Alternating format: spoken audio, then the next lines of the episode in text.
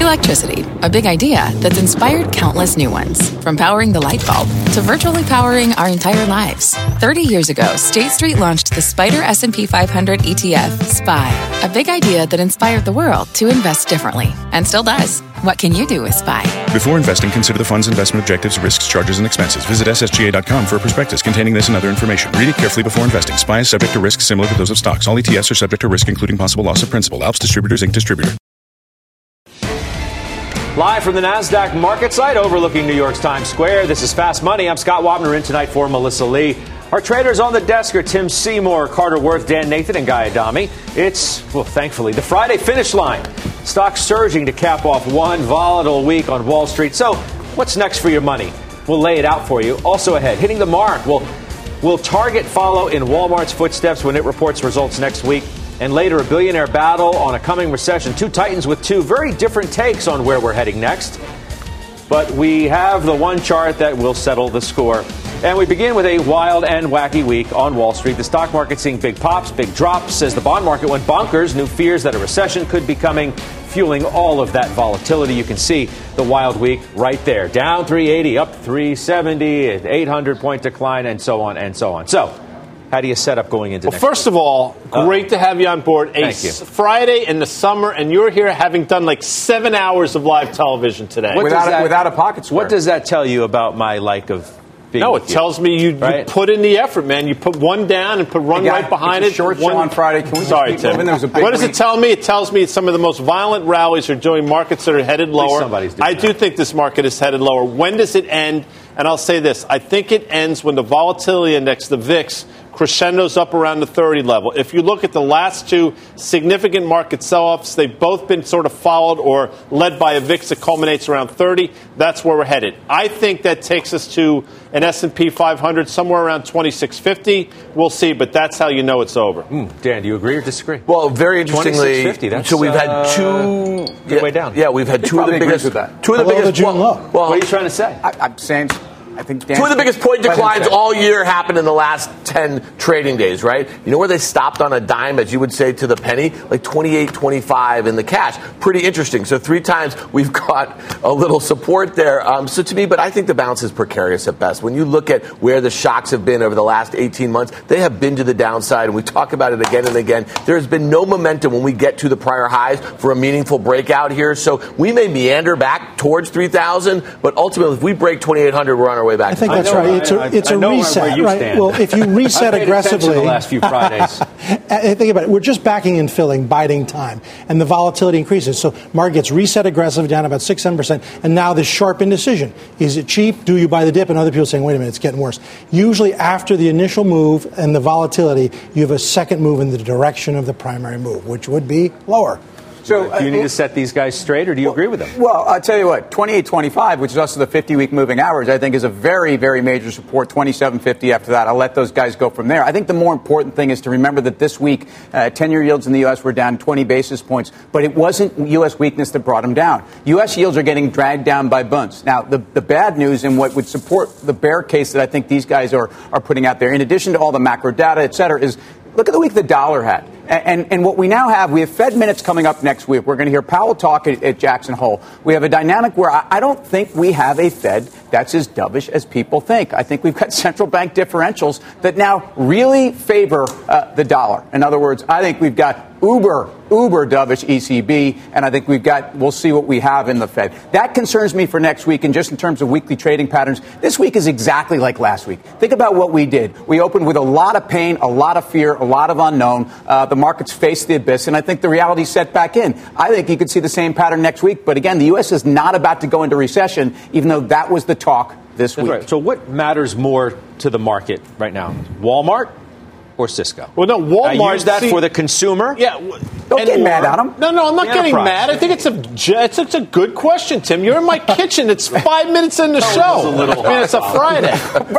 I'm bailing you out, bro. People say the consumer is so strong, and I say, listen, never underestimate the U.S. consumers want to spend. Should they be spending? But it's they a have much, been spending. Yeah, but doesn't mean they should be, and it doesn't. Their Why spending doesn't be? mean the consumer Why is healthy. They be? Consumer debt now is the thirteen and a half good. trillion. No, no, no. Now you have 54% consumer debt to GDP. It's a staggering number. That's not a healthy consumer. That's a consumer says, hey, the stock market goes up every day. I feel wealthier. I'm going to spend money. When the stock market stops going up, that's when people stop spending. So what's more important is what Cisco said about going forward. You know what? Things are murky. The Cisco quarter was very good. The guidance wasn't terrible. The commentary okay, was. So yeah, but Nvidia or Deere? You're going to tell me Deere's more You're coming back to me. There are five of us here. I, I think, given the choice you gave me, the would you rather, I would I rather the Cisco. The fastball. I would rather the Cisco commentary than the Walmart quarter. Let, us make one point about Walmart. Walmart is a staple. They sell half of their $500 billion in sales groceries. as groceries. Okay, so uh, you know, look at the rest of the XRT. Look at what got battered, and that's the stuff that's more discretionary when you think about department and stores Amazon and stuff like that. Performing. Right. So, so, so to me, I, I don't think Walmart is that sort of standout. It's like if you were to ask me, well, how did you like REITs this week, or how did you like consumer staples? I think the change quarter over quarter in what Cisco said about their 5% of sales that come from China was down 25%. I think that's more significant. That happened in two months, okay? And it took 10% off that stock in two trading days. That is what I would be keying on. I'd be less focused on the U.S. consumer because the entire global economy right now is on the U.S. consumer's the shoulders, economy, and that's not a place you want to be. Two thirds on the consumer's shoulder. If the consumer's strong, isn't that something to hang your hat on? Wait, wait, well, how are home sales? How are auto sales? I mean, you've seen some bifurcation here in the consumer. So to be clear, it's not like the consumer is healthy across all the metrics. And and and if I look at Walmart,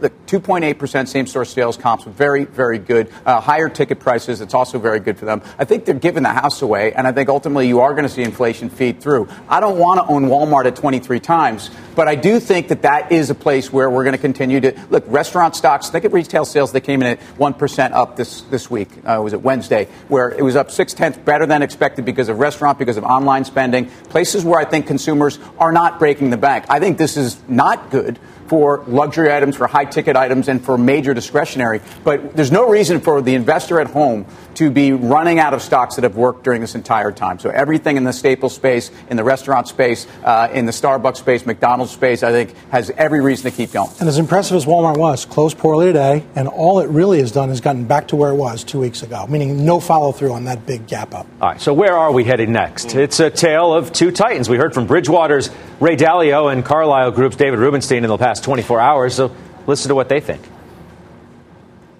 Recessions are always inevitable. The only question is when. In the next uh, two years, uh, let's say prior to the next election, there's probably a 40% chance of a recession. And I think that you're seeing this around the world. The U.S. economy is actually in pretty good shape. We're not an island, though, and there's no doubt that as economies in Europe and Asia slow down and go into recession, we can't completely avoid that. But at the moment, I don't see a recession in the imminent future. Okay, so the chart master is going to settle the score. Oh, Carter. That's right. So you want to not go company, and break it down? Not company I belong in, obviously, uh, but let's be honest. Of course you do. Both of them You're are very constructive. One said odds are 40% in the next two years. That's not bearish. And the other said economy is fine. That's not bearish either, meaning consensus is still very much even at the Titan level, that things are basically okay. And there are a couple things that would suggest otherwise. So, of course, there's the yield curve. Um, everyone's watching it, and for the first time in a long time, it actually ticked below zero. So here's the two 10 year curve, and I just want to show you uh, some data that relates to that. Now, this is a recession indicator. This is instances when the yield curve inverts and then the time elapsed until GDP recession starts. So you got an inversion in February 06, and 22 months later, granted that would be in the two-year time frame that you just heard, you actually get a GDP recession. In 2000, it was eight months. It inverted in 89. It was in July. It was 14 months. In October 80, the Reagan recession, 81, it was nine months. Let's keep going. Go forward. 1978 to 1980 was 14. In 73, 74, that was a really bad bear market at 50%. It happened in five. The point being, and you see here in 69, the table would argue, kind of what you just heard, that it's more than a year, but it can also be less than that. But the issue is, is it coming? And I think everyone would have to agree the answer is yes, all about timing. Another way to look at it, when the Fed tightens. So this is every tightening cycle since 1954. 100% of the time, ISM has fallen below 50. 92% of the time, you have an EPS recession and 75% of the time you actually get a GDP recession. So the numbers are the numbers, the facts are the facts. It's not that much up to interpretation. It's all just about timing, and I guess that's the point here. We're all trying to figure that out. Now, the Chicago Business Barometer, this just printed 44. We know that overall ISM is still above 50, but the issue is are we getting down into other periods where you were in recession? Now, keep in those three, and I'm going to put in the same chart, and we're going to mark off recessions. This is a recession, this is a recession, this is a recession. This setup, any more weakness, and there's nothing more to talk about.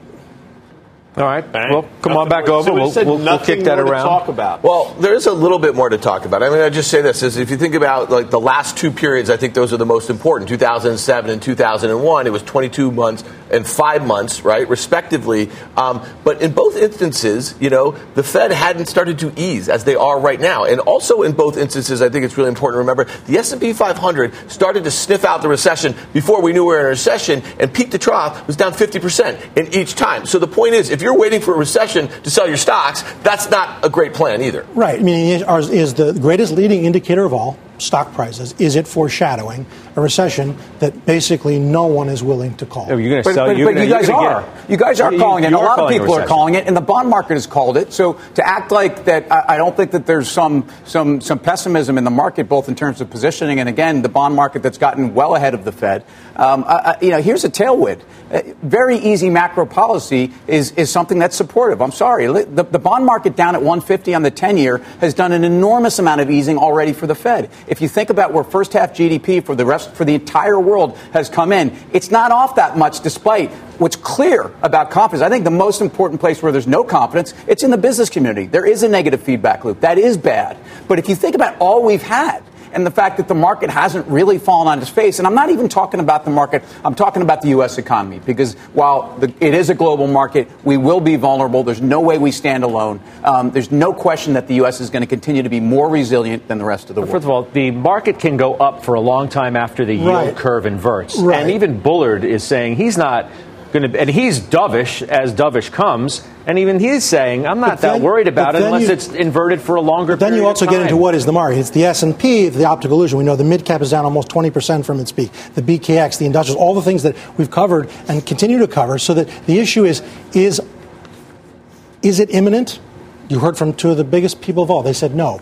But is it coming? There's no way around that. Now, who can time it? I suspect it'll be sooner than people think. But and, and I think it becomes down to levels of, of, relativity in terms of what this move is, because I don't think you guys are suggesting a 50% move tomorrow, but you are pointing out that in past recessions, this has what, you know, you have seen peak to trough drawdowns of as much. I think the market right now, and again, when you talk to the pessimists in the market, they're talking about black swans. They're not talking about 5 or 10%. They're talking about 20 or 40%. And I think that's really right. where but, there's but bifurcation. Q4 2018, we had a 20% peak to trough decline, and it came like that, okay? And I think what Carter's other point is that there's a lot of stocks, big stocks, Amazon, Apple, they're already correcting. Their trends are already broken no, but to Apple's the downside. Back to 205. But it's still down 10%, Scott, from its all-time highs, and it's never confirmed a new high in the S&P 500 in the last year. And so that is a problem. Small caps haven't done it. Banks haven't done it. And um, industrials haven't done it. He's Energy yelling. hasn't done it. So he's yelling stock, and pointing. You know what I like about this market this is, is correcting in a lot of different ways right now. So maybe that is the warning sign that's flashing that you're not listening. He pointed again. Well, that was a little close. Too close for comfort there, pal. All right, coming up, the Dow handing in its third straight weekly loss. So could this be the perfect time to go bargain hunting? Our traders will tell you where to look. Plus, Carter he has one sturdy home builder trade. He's going to break that down in the charts. We're live from Times Square in New York City tonight, and there is much more fast money right after this.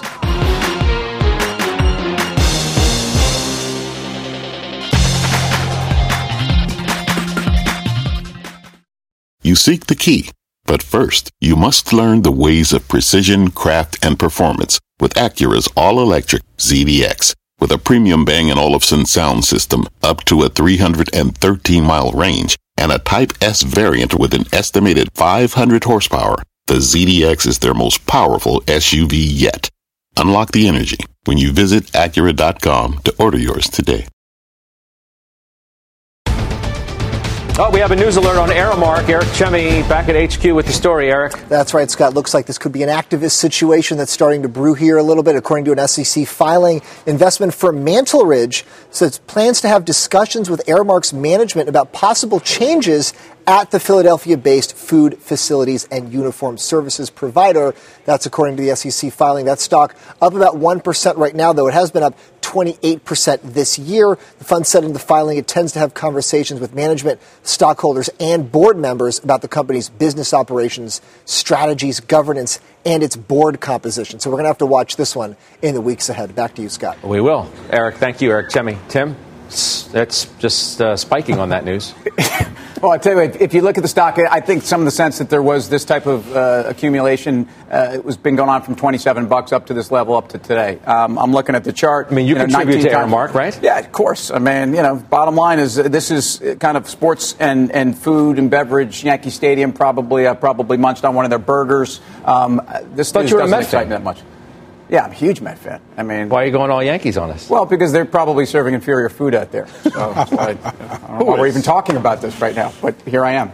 I just would have thought you would have said Citi Field. That's where the loyalty Big series is, in Kansas City this week, Scott. Okay. Back to the markets. It was dizzying week for the Dow. It's the third negative week in a row, so that got us thinking about some blue chip bargains. Boeing, Pfizer, Exxon, and Goldman Sachs all sitting at or near a bear market. So let's play a little Fast money favorite. we like to call. Let's do it. Thank you. Yeah. Don't jump on the graphic. I mean, there. I didn't know what was happening there. Okay, well, now you know. It's a good right. graphic, one of our best. Thank you. It's the game you know and love. Trade it or fade it, as if you didn't know that already. Let's kick things off with Boeing, down 26% from its most recent 52 week high.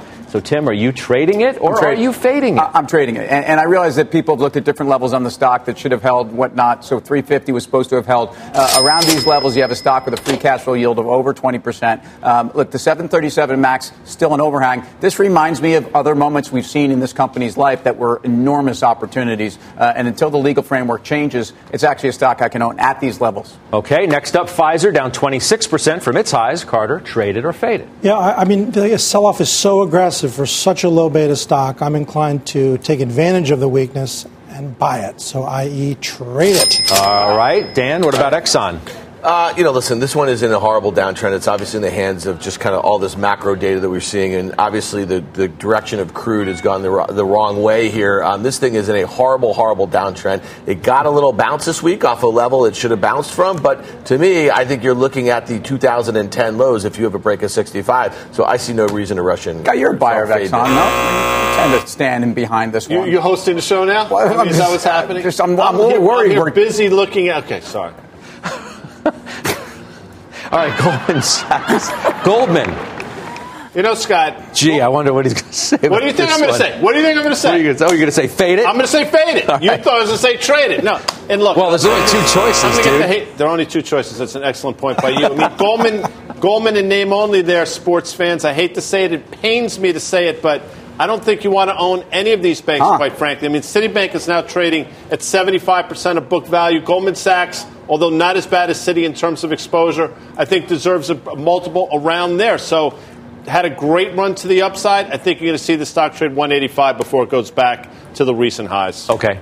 All right, good stuff. Up next, hitting the mark, how options traders are betting on big moves from Target when it reports results next week. We'll break down the action there. But first, fast money, fast cars. Robert Frank live outside of Pebble Beach, where the luxury auto market is in the driver's seat, and so is Robert.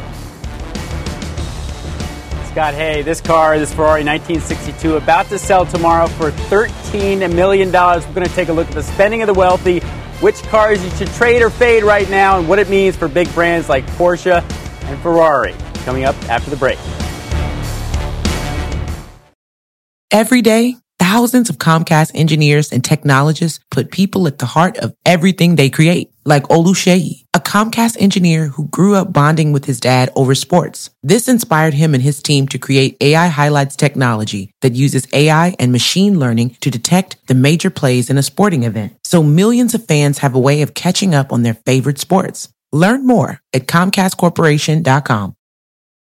Wouldn't it be great to have all your investment and retirement accounts in one place? Yahoo Finance, our sponsor today, makes it easy. I use it to put my investment account and 401k accounts into one hub and get expert tips that help me confidently manage my money. For more than 25 years, Yahoo Finance has been the brand behind every great investor. Whether you're a seasoned investor or are looking for that extra guidance, Yahoo Finance gives you all the tools and data you need in one place. They're the number one finance destination, producing a holistic look at the financial news cycle, including breaking news, original editorial perspectives, analyst ratings, independent research, customizable charts, and so much more. Securely link your brokerage accounts for a unified view of your wealth, including 401k and other investments. A comprehensive perspective is what sets apart great investors, and it's how Yahoo Finance ensures you have the insight to look at your wealth in its entirety. For comprehensive financial news and analysis, visit the brand behind every great investor, yahoofinance.com, the number one financial destination, yahoofinance.com. That's yahoofinance.com.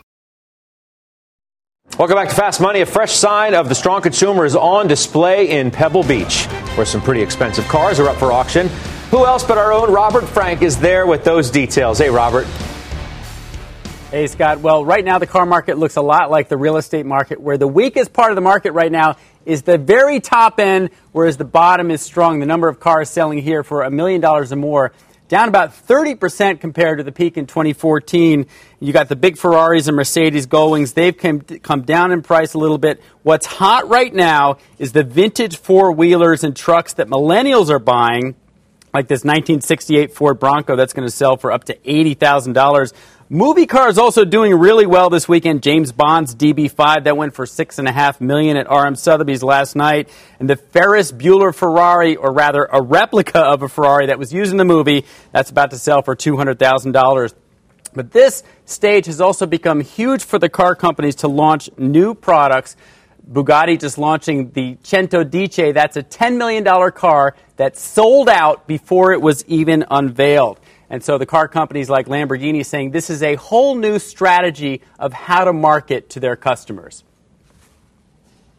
I do believe that the right thing to be is to create a unique event in special location like we have today to have the right connection with our customers. Now, Lamborghini is going to double production with its new SUV to over 8,000 vehicles this year. And the CEO telling me basically, despite all these concerns about a global slowdown, they are not seeing it with their $200,000 and $400,000 cars. And again, with that Bugatti selling out at 10 million, so far we haven't seen a big slowdown, but a lot of cars coming into this space at the high end. We'll have to see if there's an oversupply. Guys, back to you. All right. Robert Frank, thank you. Uh, Ferrari got upgraded this week, earlier in the week. I don't know if you guys. I'm actually that, short. Play, you're, you're, short I'm Ferrari. Sh- I'm short Ferrari. I, I, think these guys have gone from an exclusive brand. It's still an exclusive brand. Let me say, I think they they ramped up production, the exclusivity factor. Um, they're getting into SUVs. I think somewhere in here, despite the fact that the resale market for Ferraris is extraordinary, uh, I think the stock's very expensive. All right, let me uh, let me just correct something as well that we reported a few moments ago. If we can throw up shares of uh, Aramark again, uh, we reported that uh, Mantle Ridge had taken a 10% uh, stake in that company. It's actually a 20% stake uh, per their filing. Approximately 20% of the outstanding shares of common stock is what they reported just a short time ago. That's Mantle Ridge in Aramark. That stock is up about five and a quarter percent. A story will certainly continue uh, to follow here. So tremendous clarification. You know, we also here on the Fast Money we do fun things. Yeah. Oddly enough, Tim Seymour has done some fun things with fast cars. I actually think we might have footage of the, Look at that. look at that. wow! Look at my pocket square. It's tremendous. That's a Ferrari. So, he, in other words, so he's happy to ride in the Ferrari, but he's short. Yeah, maybe his experience. It's a little. Di- you know what? It is a little disappointing that I'm a passenger. wow. Why? Why hasn't someone given me the keys to this thing? the California T, which is a red Ferrari I drove. Actually, I was driving. I'm not sure why I wasn't allowed to drive this one. No one trusted me. Oh, I swear reason. I can drive though. I, mean, I have a license. Uh huh. All right, it's time for the final trade. Let's go around the horn.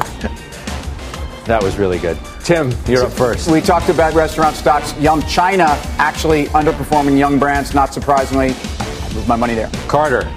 Home Depot on the long side into earnings. Looks like you'll get a good bounce here.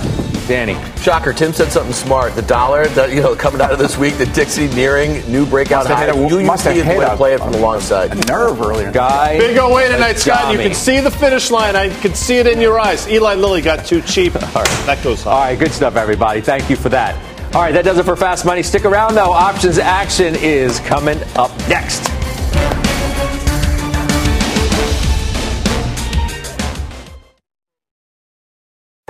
What's on the horizon for financial markets? At PGIM, it's a question that over 1,400 investment professionals relentlessly research in pursuit of your long term goals. Specialised across asset classes, but united in collaboration, our teams provide global and local expertise. Our investments shape tomorrow, today. Pursue your tomorrow with PGIM, a leading global asset manager.